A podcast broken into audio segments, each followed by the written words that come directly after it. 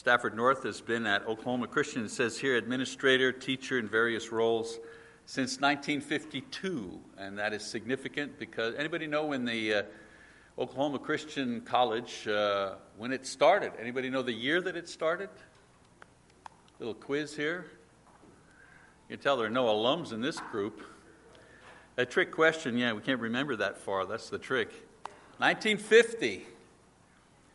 1950. So he has been with the college in a significant capacity since 1952. A lot of people think that's the only thing that he's done, but he's also uh, preached for uh, various uh, churches uh, in Oklahoma and Kansas, Florida. He said it was in, in Guthrie, right? You preached uh, several years in, in Guthrie, Oklahoma.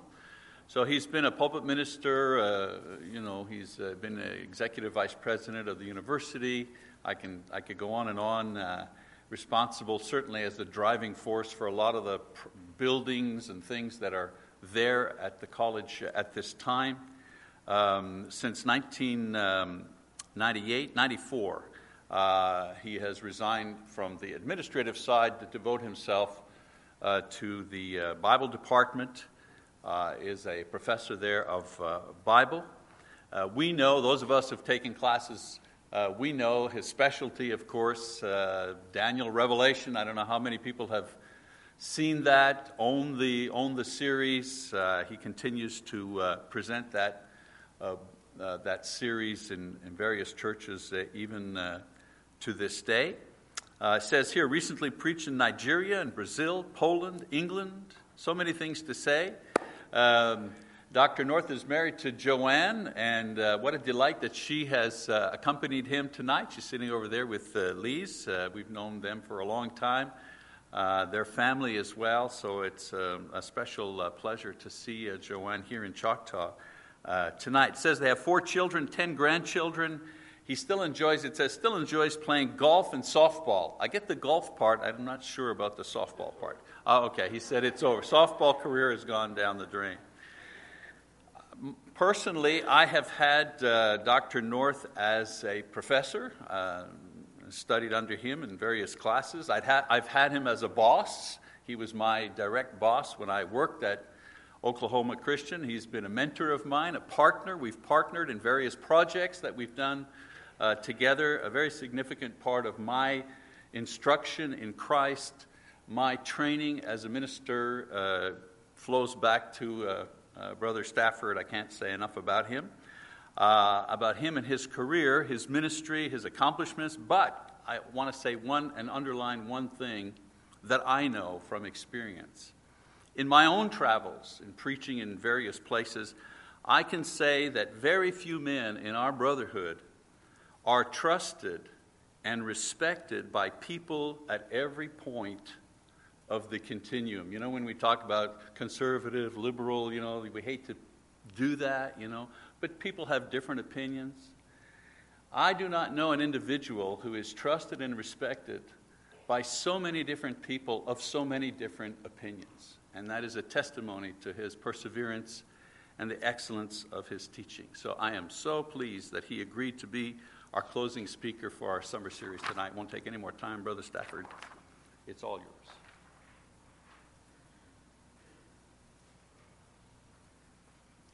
Well, it's great to be back with you here. I always enjoy coming out here and being uh, with this fine congregation. Uh, to be with Dayton, my my classmate of a few years ago, and uh, with uh, Mike, my uh, former student and colleague, and many others with whom I've had close association. I'm glad you have young men to lead the singing. I think that's great, and we need to be giving our young people ways to to develop in their skills in the church, and so I'm glad that you're doing that. If you'll open your Bibles, we'll uh, we're going to begin. Our first verse will be in Matthew chapter 28, and we're going to read several verses as we go along. So I hope you will be prepared to read along with me as we. Uh, read some of these verses. I was asked to speak on the topic what the church needs to hear. what the church needs. What is it that we want to be sure that we are communicating to the church? By church, I mean not just those who are older, but younger as well. What do we need to be communicating to all aspects, all ages of the church? If, if you were being asked, what, what are the things we want to be sure that we get through to people?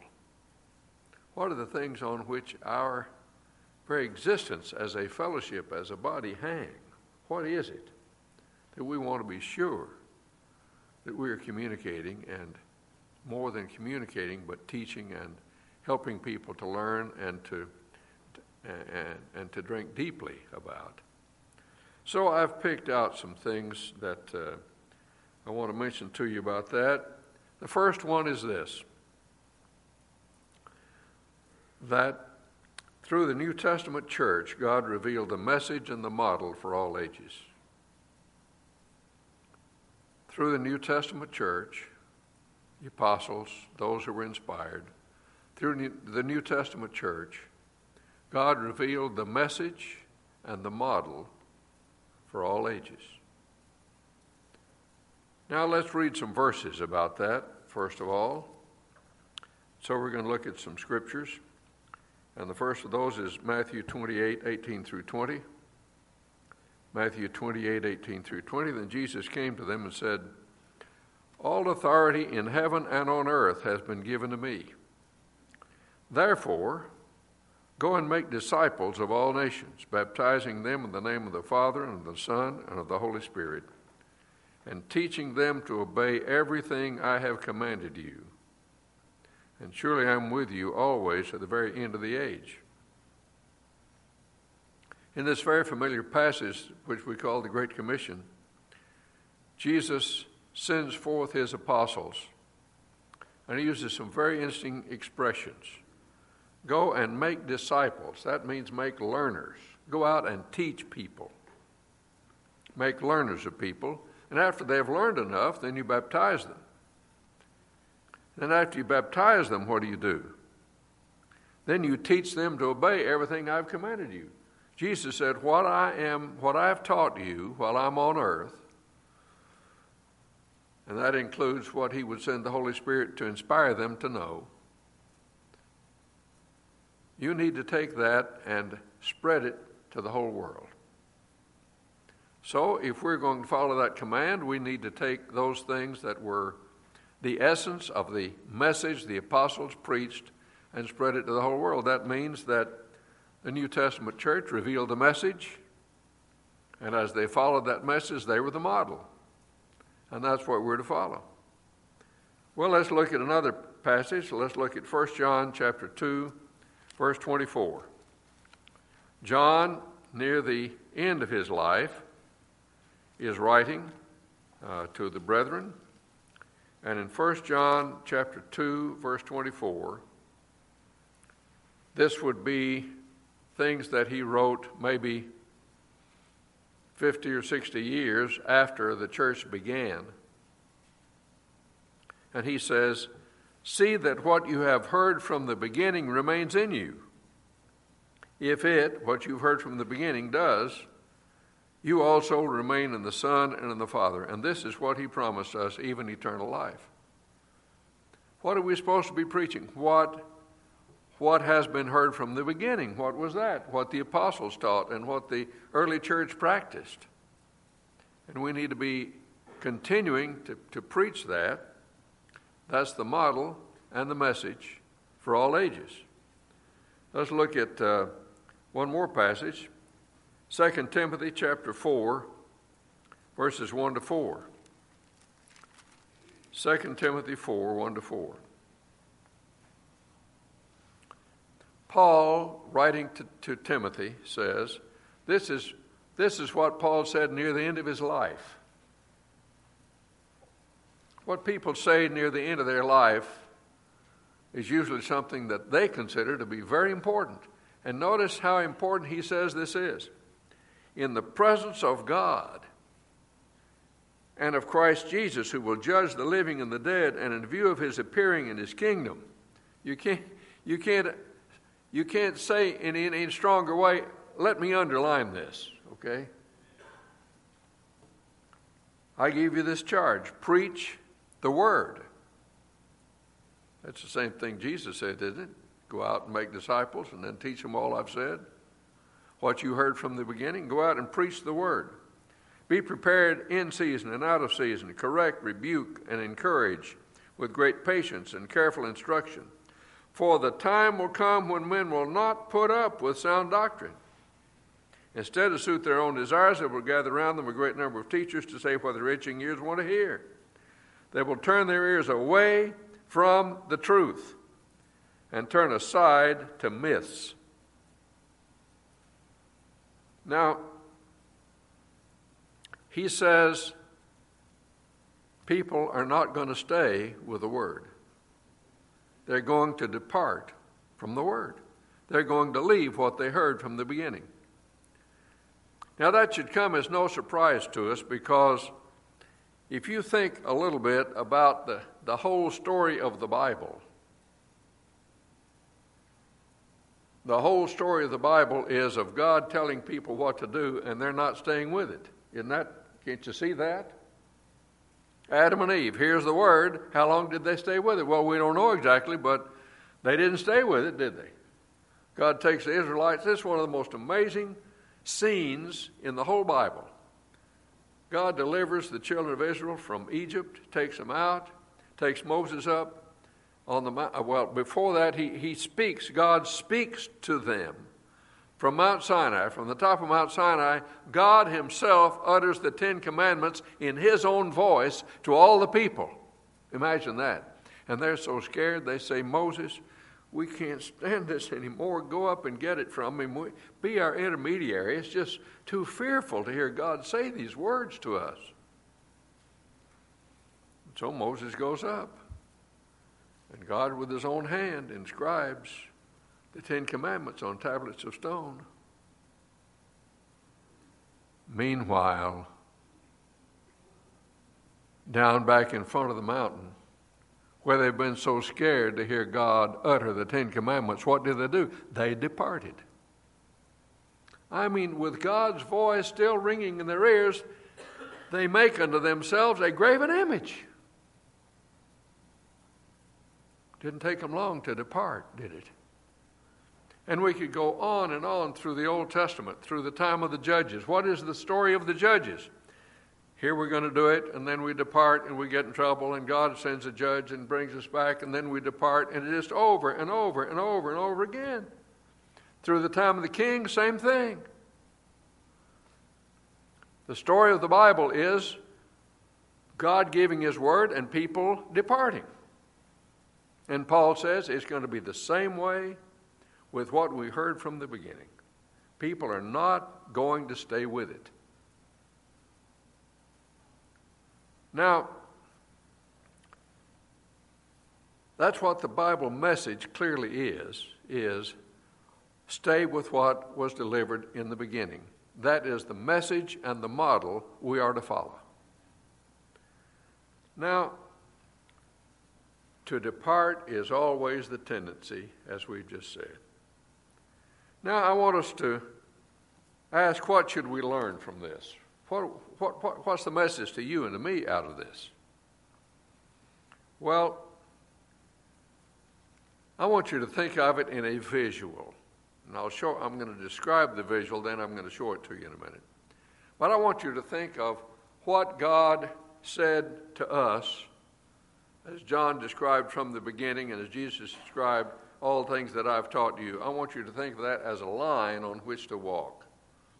And here's the line and he says, Walk on the line.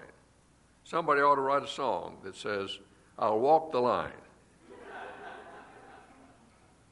Did somebody already do that? Shall we bring him in to pre- I don't guess we'll bring him here to preach tonight. I wore the wrong color, didn't I? I should have worn black. Uh, okay. Think of a line, and we're going to walk on the line. And what is the message? That they walk on the line a little while, and then they leave the line. They leave the line. Now, I want to, I want to picture that to you visually. And so here is the picture of that. And if you see that line across the bottom that says Apostles' Doctrine, you see that line at the bottom? Can you see that? The line across the bottom, that's the line we're supposed to walk on. We're supposed to walk on the line. And the early church started out doing that. They walked on the line for a little while. Of course, they had some help. The apostles were around, and they, they'd get off a little, and they'd call them back, you know, the church in Corinth. And Paul would say, wait, wait a minute, get back on the line. Get back on the line. But he said, the time's coming when people are going to leave the line. And so, there at point C on the chart shows people starting to leave the line. They began to change the organization of the church to where there was one elder, and then there was one elder over several churches, and there was one elder over a bunch of churches, and then one elder over the whole thing called the Pope. Uh, there were changes in, in worship as people began to make the worship a little more formal and to get people to wear special clothing and to go through special ceremonies and eventually to add instruments and all kinds of changes made in the plan from different from the plan given originally in how people are supposed to worship. There were changes about baptism. First, baptizing babies and then doing some things that were not by immersion and changes in those kind of doctrines and in others. So we could go through a long list of changes that were made. One of the most amazing was the selling of indulgences. People could purchase a certificate that would give them forgiveness of a sin because of the money they paid for a certificate of indulgence. Well, those changes kept going on, and finally we come to 1517, which we're just picking as a date to represent several times. Not there were other efforts at this, but in 1517, Martin Luther nailed his 95 Theses to the door of the Wittenberg Church, mainly protesting the, the teaching of indulgences by the Catholic Church. And so he said, these weren't his words, but, but the thought was we need, to, we need to walk back down this line of departure and, and go back to things, go back to nearer the way it was in the beginning. And he was a courageous man and did wonderful things to, to do that. I don't think he understood fully to get all the way back to the line, but he certainly led an effort to do that, and that's good.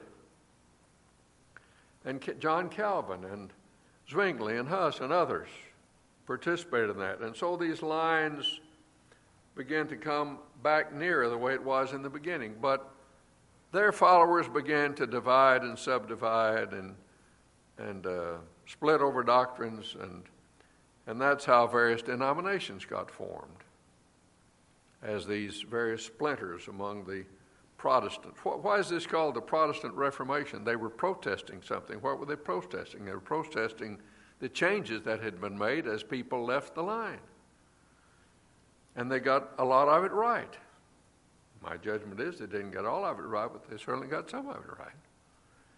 But then, about 1800, there began to be a an effort that said, "Look, this was a good idea, but but it's resulted in splinters and lots of different groups in Christendom, and we really, and it never got all the way back to the beginning. Let's get all the way back, like John said, to the way it was in the beginning. Let's go back to that. Let's just take a, sle- a clean slate and start over. And let's just read the Bible and let's see what people did and let's practice our Christianity and teach in our Christianity just what the early church did. And we call that the restoration movement, making, getting things back like they were in the beginning. Is that possible to do? Well, yes. We have the book, we have the record, uh, we know what they taught. We know what their practices were that were approved by the apostles and what their practices were that were not approved by the apostles. So, yes, we, we, we have a good picture of the way it was in the beginning. So we can do that. You know, think back to the passage in 2 Timothy where Paul condemns those who leave the line. If it's wrong to leave the line, what conclusion would you draw? It's right to do what? To go back to the line. Okay? So that's what we're trying to do. That's what we believe in doing is going back to the line and just being the church of the New Testament. Not starting a new church, not coming up with new doctrines, just saying let's let's be the church of the New Testament. How do you do that? We just believe what they believed and practice what they, what they practice. And so the message and the model of the New Testament. Now, here's my point. We need to be teaching this. We, we've, we brought up, in my opinion, we've brought up a generation that doesn't know this. We've brought up a generation that doesn't understand this concept. They haven't been taught this. They don't understand what we mean by restoration. They haven't been taught this. It's not that they're opposed to it, they just don't know it. They haven't been taught it.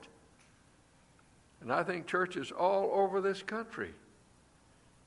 What's our topic? What churches need to hear? I think our churches, old and young people in the church, need to hear the message. We need to be practicing using the early church as the source of our message and our model. Okay, that's the first thing I think we ought to be teaching, what the church needs to hear. Here's number two that the church is one body. The church is one body. Let's read some passages. Turn to Colossians chapter 1 verse 18. Colossians 1:18. In this passage, it's a familiar one to us. Paul talks about the church and says, He is the head of the body, the church. He is the beginning and the firstborn from among the dead. The body, the church. Christ is the head, and the church is his body. And so he is one head, and the church is one body. Let's look at another passage, 1 Corinthians chapter 12, verses 12 and 13. The church in Corinth had been dividing, and they had been they, they were splintered a little bit, and Paul calls them to come back together. And here's, here's part of the message that he has for doing that. Chapter 12, 1 Corinthians, verse 12. The body is a unit. Some of the early translations say the body is one. Though it is made up of many parts, and though all of its parts are many, they form one body. So it is with Christ. My body's got many parts, not all the same, different functions, but it's one body. And so it is with Christ.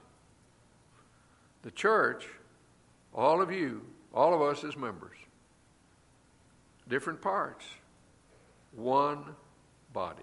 We're all one body. Well, what do we learn from this? What do we learn from the principle of one body, one head, and one body? Well, we learn that the Lord's church is not a denomination. Denomination means many parts of one. A denominational bill is a $1 bill, a $5 bill, a $10 bill, a $20 bill. Those are all different denominations, those are all different kinds of bills. But the New Testament doesn't teach us that we should have different kinds of Christians, that we should have different bodies within the body. We all ought to be one. The Lord's church then is not a denomination, it is the one body and it's made up of all those whom the Lord has saved. In Acts chapter 2, uh, we, we read that the Lord added unto them daily those who were being saved. So everybody who's saved, He puts in His body. Now let's look at a, a picture that I think illustrates this for us. Hope you can see that okay. Here are two circles, each of which is labeled saved. Each of these is a picture of the saved. It's two different concepts of saved. The one on the left says that you get into this body of the saved by faith. You just have faith, and then you're an X inside this body. Faith, then you're saved. And then once you're in it, then there are some smaller circles inside the big circle. And you choose whichever one you want to be in if you want to choose one. There are some X's floating out there that are not in one of the small circles. And then there are some X's that are inside some of the small circles. And that's the denominational concept of the church. You're saved by faith, and that puts you in the big circle. And then you're saved at that point, whether you join some smaller circle or not. But it's nice to go and join a smaller circle of some kind. And so you join some denomination within the, within the larger circle of the body. But contrast that with the circle on the right. Here's a circle, and one enters that circle by faith and repentance and baptism. We won't go into that tonight, but that's what the early church taught and practiced faith, repentance, and baptism. And that puts you into this circle. And then no little circles inside the big circle. There should not be divisions within the church. We all ought to be one. So, those are two different concepts of the church. And I believe the one on the right is what the New Testament would teach us about the church is one, one head, one body, and all the saved are in that one circle. That's the concept of church we ought to be teaching. But there's something else we need to understand about that. We need to be working hard for unity in the Lord's church. It's one thing for us to preach to people, the church ought to be, ought to be one. It's another thing for us to practice that the Lord's people ought to be one. We, we need to work harder than we have been working to see that the church is a unified church. We need to be unified. Now, of course, if somebody doesn't stay with the doctrine, we have to deal with that. But so many times divisions within the, within the church are not, not matters of doctrine, they're matters of personality conflict or they're matters of difference of opinion over things that are not that significant when it comes to eternal meanings. And we need to be sure that we're doing everything we can to keep the church one, to keep it unified. Now, the two reasons why that's so important. One is because that's how we function best as a body, is to have that unity. Then we can work together and we can be one, and we can we can uh, enjoy each other's fellowship and company, and and we we uh, are so much more productive if we're one. And the other one is we cannot reach out to the world around us if we're not unified. The first gospel meeting I ever held, that was even before I went to Oklahoma Christian if you can believe I'm that old. You don't believe I'm that old. I mean, you really don't think I'm that old. No, no. Back about 1951, I held a gospel meeting in Tennessee. There was a fine young man, 17 years old, came to church, seemed to be a very wonderful young man. And as I was there for a week, we, we used to have week long meetings, remember that? Uh, as, as I was there for this uh, length of time, I found out he never had been baptized. And I went to him one day and I said, Well, why, why haven't you been baptized? And he said, Well, don't you know? I said, No. He said, This church is split right down the middle over the preacher. The preacher had been going to a woman's house who was unmarried, or a widow who had a small child, and uh, he had been going to her house to hold Bible studies by himself. And the community was talking about it because they'd go by there and see his car at this woman's house. And uh, they were criticizing the church, and the church, and he was saying, You don't have one bit of evidence that I've done anything wrong. How dare you, dirty minded people, think I've done anything wrong? And so half the church said, Well, he hasn't done anything wrong. The other half said, Well, he shouldn't be doing that. And they're split right down the middle. I won't go into the right and wrong of all of that, but you, you can imagine where I'd go with that. But this young man says, I don't want to have to take a position on that. I'm not going to become a Christian. Boy, that's tragic. That is tragic. And if we want to reach out to the world around us, we've got to be a unified church. We've got to, we've got to be a, a body that, that when people hear about us and come in to visit us, they see a warm, loving, tender fellowship. They see people who love each other and care for each other and who, who, are, not, who are not split up over things that don't, don't matter. So we've got to work, and that may mean I'll have to give in on what color we paint the, the wall in the classroom, you know, or whatever else sometimes people get upset over. And I just have to say, look, I'm not going to let that cause a rift in this church. And so we're, we're going to have to learn to do a better job of living as one body. And we need to teach that. So we need to work hard for that. The early church had some division, but Paul taught them to be one. 1 Corinthians chapter 1, he said, Let there be no divisions among you. And we need to learn to follow that teaching and present ourselves to the world as one. Now, here comes the uh, third item. Well, let's have one more verse Ephesians 4 3.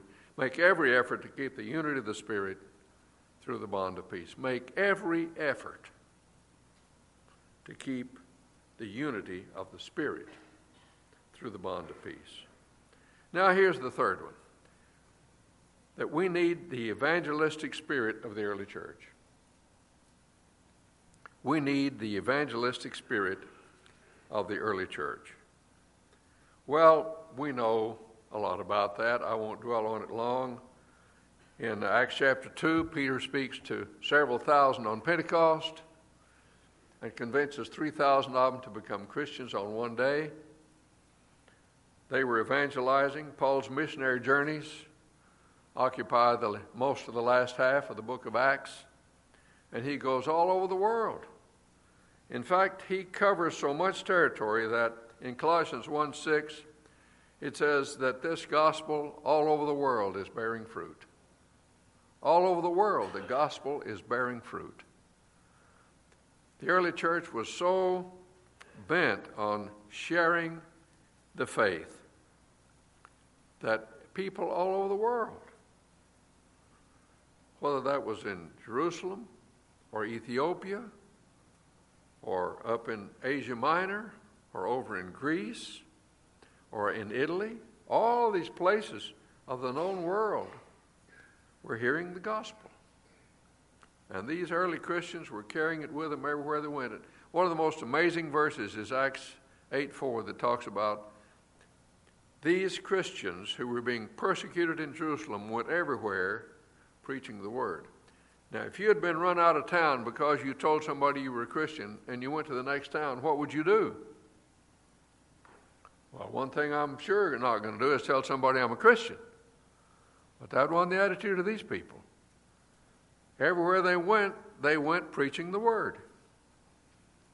And there's a, uh, a book by Rodney Stark, which I recommend, called The Rise of Christianity in which he says about 350 AD there were 34 million Christians. 34 million Christians. Half of the Roman Empire, he says, had become Christians by 350 AD. How did it happen? Well, he says there were two things. One was by the way they lived. They lived a good life. They lived an honorable, noble life. They were honest and fair. They took care of each other. They took care of those who were not Christians. When sickness swept through the land in a plague, the Christians were the first on the first ones out to help people who were sick. And they were admired. They were persecuted, but they were admired because of the way they lived and shared their faith. Secondly, he says, by the way they died. They went out into the arena facing the wild animals who were about to eat them, singing hymns to Jesus, and people in the stands said, What kind of religion is this that lets people face death like that? The way they lived and the way they died. If, if, if you can't preach a sermon over that, you can't preach. So, what we need then is to be more evangelistic. What do we learn from this? Well, I want to give you two quick things about evangelism. The first is that every church needs a group of people who are dedicated to asking the question what can we do to make this church evangelistic? You've got, a, you've got an education committee, you've got a missions committee, you've got a, you know, whatever, building committee. You need a group that says, our only job is to ask how can this church be evangelistic? What kind of events do we need to have? What kind of uh, what kind of uh, Bible studies do we need to prepare people to teach? What kind of community activities can we do that'll put us in contact with the church? What, what do we need to do? How do we train people in conversational evangelism? How do we train people in friendship evangelism? How do we how do we find out who used to come here and doesn't anymore? And so we go out and bring them back. You've got a group of people that, that, that, that is so bent on that that they are going to find ways, things that this church can do to be more evangelistic. That's going to be the heart and soul of their work. And they're going to meet every week and ask, what can we do to be evangelistic? Every church needs that. Now, they're going to make events and how to follow up visitors and restoring people and showing concern and connecting with the community. They're going to do all of that. Going to make the plan. Not going to do it all. They're going to make the plan. We just started doing a really interesting thing at our church with a coffee cup. We've got coffee cups with the name of the church on it Memorial Road Church of Christ, okay? And when visitors come, we, we have a new way with some uh, sign in books that we're doing a better job of finding out who the visitors are. We send a book down every aisle, every row, every pew, and I ask everybody to sign in, members and non members. And that way we get a lot more visitors to sign up than if just say pick a card out of the pew. Okay? our, our number of, of our, our, our number that are visiting, we found out is a lot greater than we thought it was.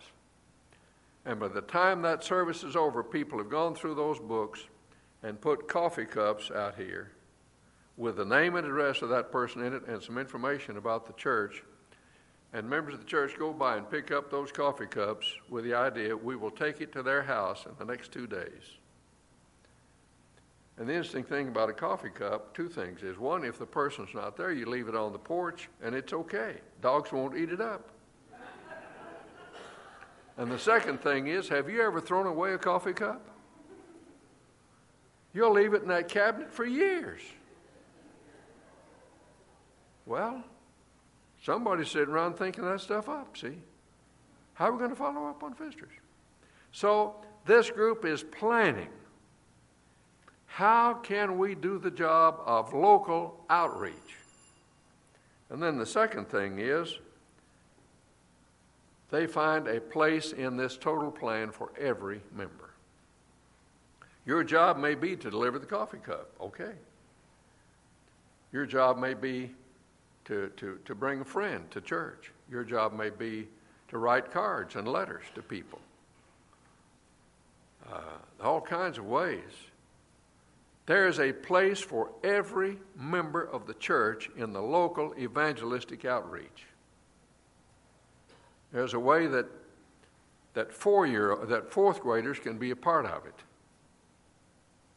I won't tell you the whole story, but, but I heard a while back about a, a guy whose, fr- for, who, whose friend in the fourth grade asked him to come to the Church of Christ, and he didn't come. Forty years later, when he got real sick, he said, I think it's time I went to church somewhere. Where am I going to go? To the place where my fourth grade friend asked me to go.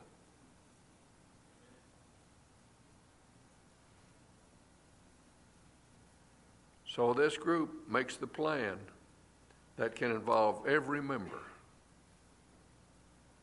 Some of them are door knocking, but not everybody wants to door knock. But there's some place that you can fit in. And so, in all of that, they are finding ways to make a plan and to get everybody involved in carrying it out. So, these three things, I believe, are what the church most needs to hear that through the New Testament church, God revealed the message and the model for all ages. Number two, that the church is one body. We teach that and we practice that. And the third thing is that we need the evangelistic outreach and the evangelistic fervor, the evangelistic spirit of the early church.